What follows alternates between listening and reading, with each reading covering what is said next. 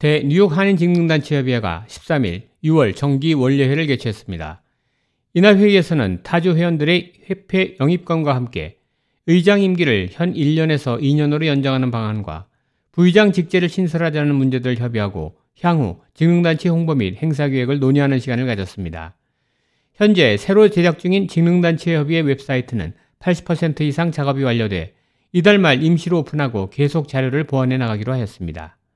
모니카 박 대 뉴욕 한인 직능단체 협의회 의장입니다. 아, 오늘 저희 원래에서는요. 어, 다른 타주의 어, 협회 영위권과 또 거기에 따른 어, 조직 개편이라고나 할까요?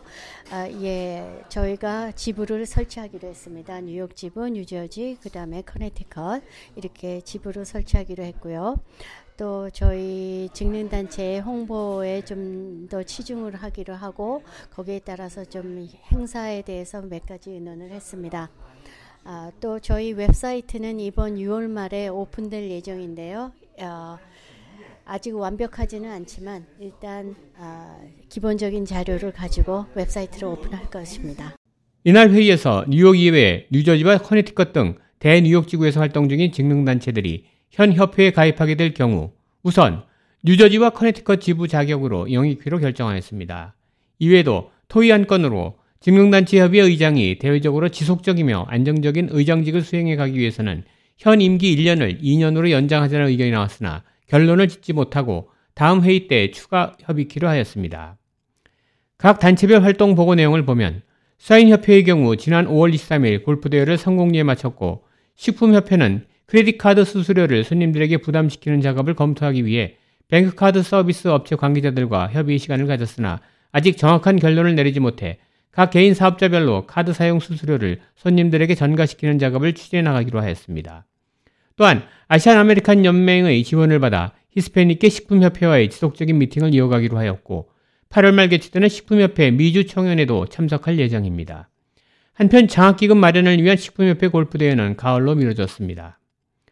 청과협회는 지난 두 달간 신임 회장이 선출되지 않아 협회 내 전직 회장들을 중심으로 비상대책위원회를 결성해 4년 전 청과협회 회장을 역임했던 이용수 회장을 차기 회장으로 재선출하고 적극적인 협회 활동 재개에 나섰습니다.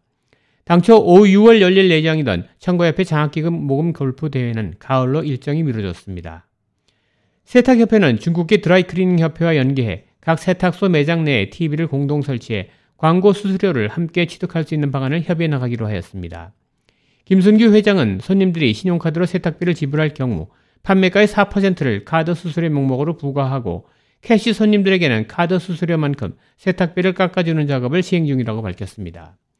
당초 8월 치러질 예정이었던 장학기금 마련 세탁협회 골프대회는 세탁협회가 지정하는 개인이나 단체 등 한정된 인원만 참가할 수 있는 초청 골프대회로 치러질 예정입니다.